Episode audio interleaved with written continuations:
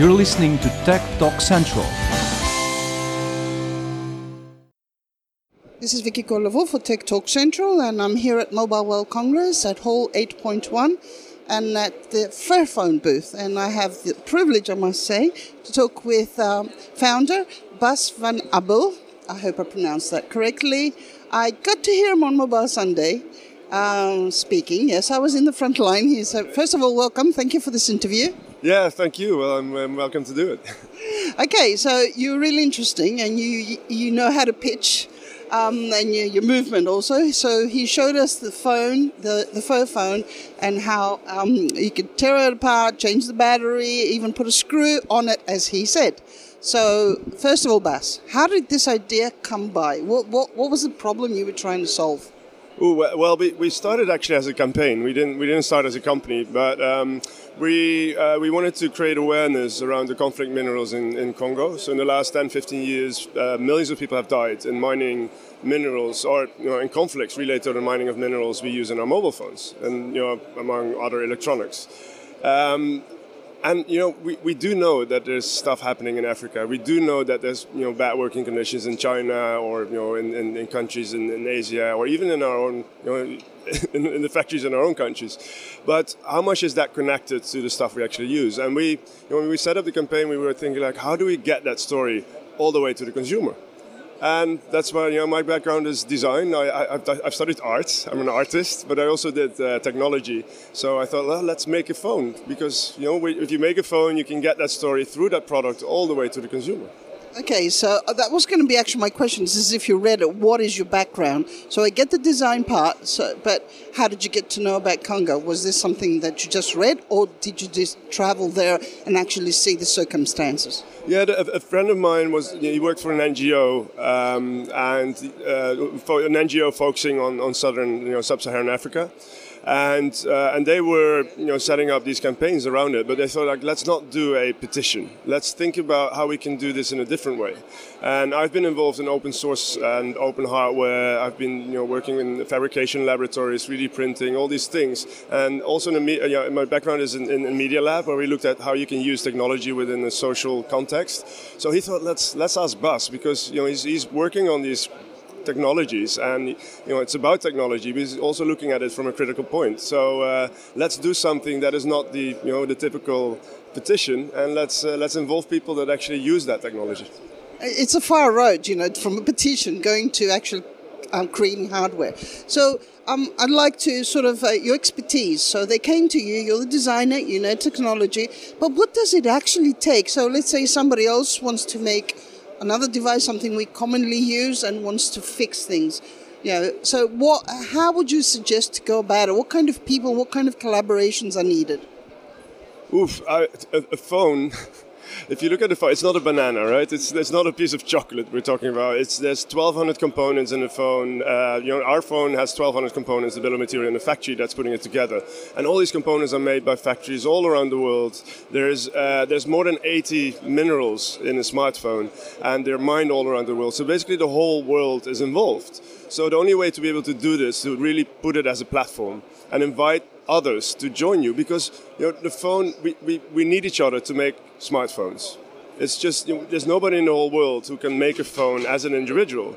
So the good thing is that the phone already connects people, and uh, and that is how we use it. So we say, you know, open source uh, communities, you know, come help us to create ports for the phone. So we got Ubuntu running now on it, we got Jolla running on it, uh, Sailfish running on it. So so we, we really position it as an as an open platform, an open device from a technology point of view, but also in the debate around it. You know, we, we work together with big companies as well on the supply chain. How, you know, how do you get, for example, fair trade gold in the supply chain of electronics? It's the third biggest industry that uses gold, and uh, and it has not been on the radar. So you know that's that's that's the kind of projects we set up. So you need.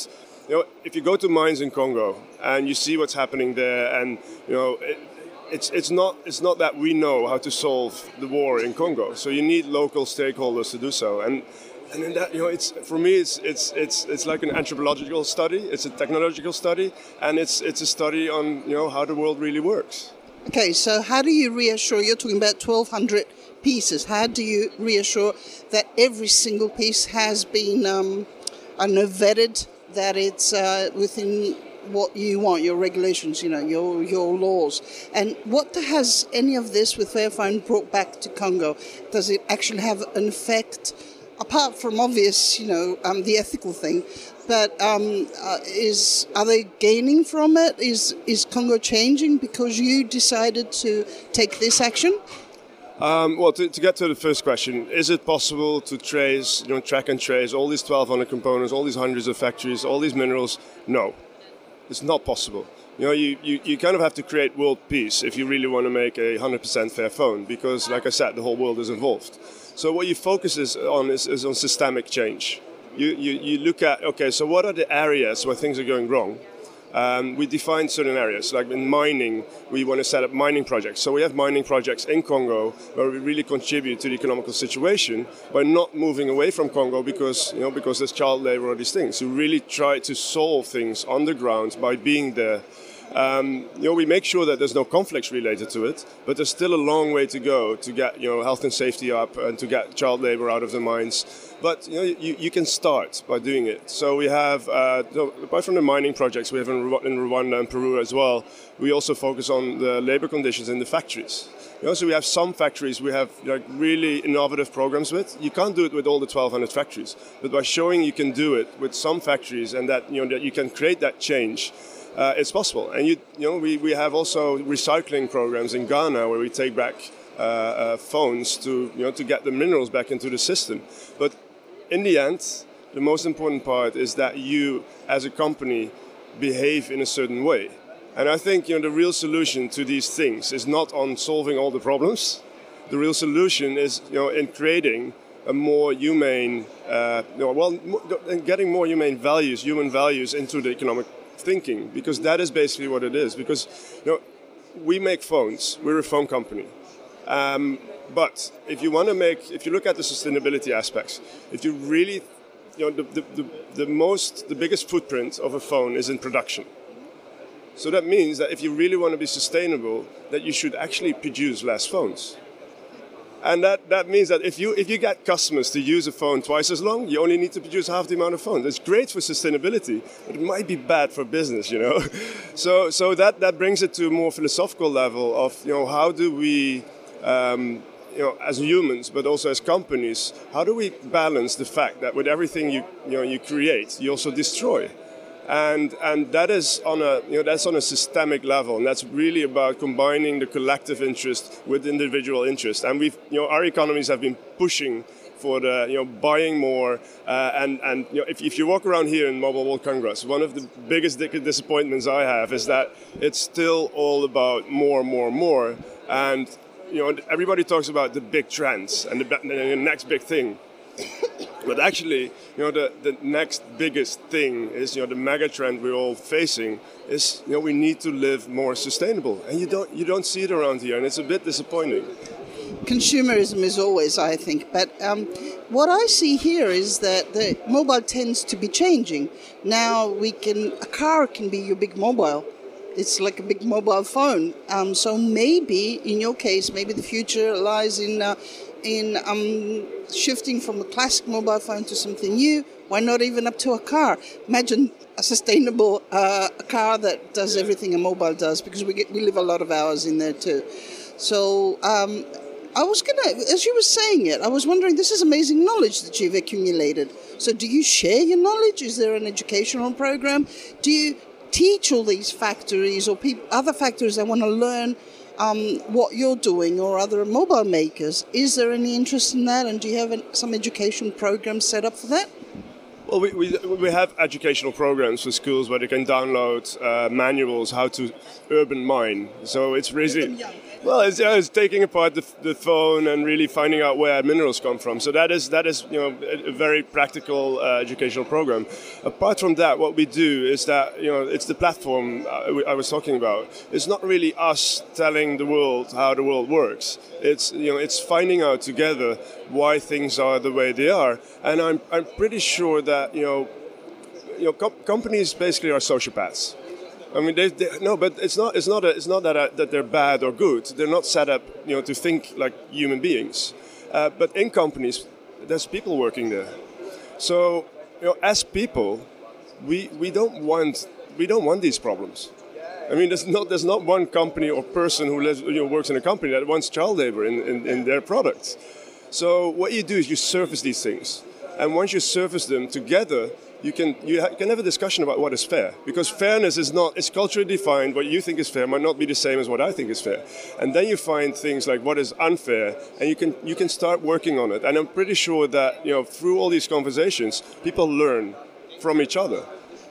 So that is that is a bit of the, the setup we have, and and you know and it works. You know, we, we, we document everything. If we go to the mines, we get we get reporters with us. We show it. Uh, if we you know we write blogs, we uh, uh, we make maps on where stuff comes from. We show how, how, the how the price of the phone is built up. We show how the industry works, and and and through that you get into conversation. And we've seen that in the last years the you know, the, the, the, the debate around uh, you know, fairness and, and sustainability in the industry has actually improved a lot in, in, in the maturity of, of the conversations. So the solutions are there. Once somebody changes their mindset or decides to do something about it, there are solutions and there is educational material to go about it. That's what you're saying. Yeah, yeah, and, and, and in the end, you know, you can have companies that make phones that last longer. You can have investors that have a more long-term vision. You can have uh, you, know, you can you can have so many things that work, but it eventually it all depends on that consumer that actually wants to use their product longer that is going to go for a more ethical approach to the products they buy. And i think the group of conscious consuming is growing and growing. You see it in food you see it in cosmetics but you don't see it yet a lot in electronics. So they are there it's just a matter of time and it's just a matter of creating that awareness that also electronics they don't grow on a tree. They're actually made by people and, um, and I think once we get there and once we feel that, you know, that it's not, you know, that there's a connection between your product and the people that made it, I'm pretty sure that people will start buying more consciously. And if that happens, the industry will follow. Okay, so apart from the fairness, and I understand consumers who are already conscious, what about the other ones? What arguments does Fairphone have to convince those that are not really into uh, wondering about saving the world or whatever. Um, you talked about about a bigger battery life. No, you talked about changing your own battery. I'm sorry, or putting. Uh, what else can somebody do with their phone once they buy it? Well, I mean, it, it, the, the, good thing about keeping your phone longer is that the cost of ownership, as you call it, you know, it goes down. You know, if you keep it longer, you don't have to buy a new phone. Um, so I mean, the phone is it's, it's, it's a great phone. It's just you know it does what it does. You can even call your mom with it. You know, there's, there's all the functions in there. So it's um, uh, it's all about how you know what, how do you connect people with the story behind it. And I'm pretty sure if you look at the industry now, um, we've come to a point that there's not that many. Um, you know, news stories around phones. They're not that, and they, they all start looking the same. You cannot win on the technology level anymore. It's like you know the specs are getting very, yeah, similar. So the designs are getting similar. You know, it's still it's still a it's, it's still a rectangle, and then you can touch it, right? So so what happens is that you know how do you how do you create a different story? Well, by having a different story. And I think I think we have a different story. We have an important story. And if you look at it, I think that's also you know how do you get people that might not necessarily be interested in sustainability? There are a lot of people looking for a differentiating product, and that's what we offer. So I agree on that. You know, having a story behind and saying, yes, but my phone does this and this is it you know it has a good effect so let's let's get a little bit uh, my last question is completely practical how much is it does it retail where can someone buy it and what if they want to get rid of it how do they get rid of it so uh, it's retail around 500 euros including taxes so it depends on the country you live um, and uh, they can buy it through. Um, you know, we, are working. Actually, we're here to actually to, to also set up uh, uh, partnerships with business to businesses. Yeah, so you really go through operators, MVNO. So uh, you know, T-Mobile, we have partnerships with, and online. So you can buy it online, and you can just go to our website and you can buy it. Um, but we're well, you get rid of it. Well, I hope yeah, you can return the phone. So we have return programs. We have, you know, so you can, if, if, if, your screen breaks, for example, you just buy a new one online. You get you get it at home. You, you plug it in yourself. You don't need any help for that. It's fairly easy, and you send back the old screen, and we recycle it for you. I find it interesting because I just had to change my phone here in Barcelona, and they asked me if I'm willing to give my old one back. It's quite famous brand. Um, and they were giving me 80 euros for it. I would be willing, if I'd help the planet, honestly, to give it back for free as long as I knew they had a recycling program, something they would do with it, you know, not just rubbish. Well, the problem is that phone recycling is not that good at the moment. So they're not built to recycle. You cannot, re- you cannot really get components out. So what they do, they just burn them. So they shred them, they burn them, and they get the minerals out. So again, well, at least I mean the the real footprint is making the is in making the phone. Once the phone is in your hands, all the bad stuff already has been done. So keep your phone longer. I would say is that's the best option you have to be more sustainable with your phone. We're going to close with that one. I think that was really nice. Thank you for being with us. Okay, thank you as well.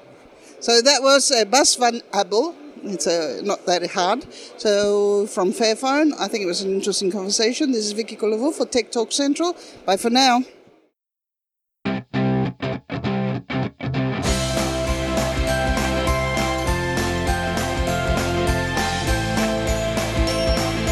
You're listening to Tech Talk Central.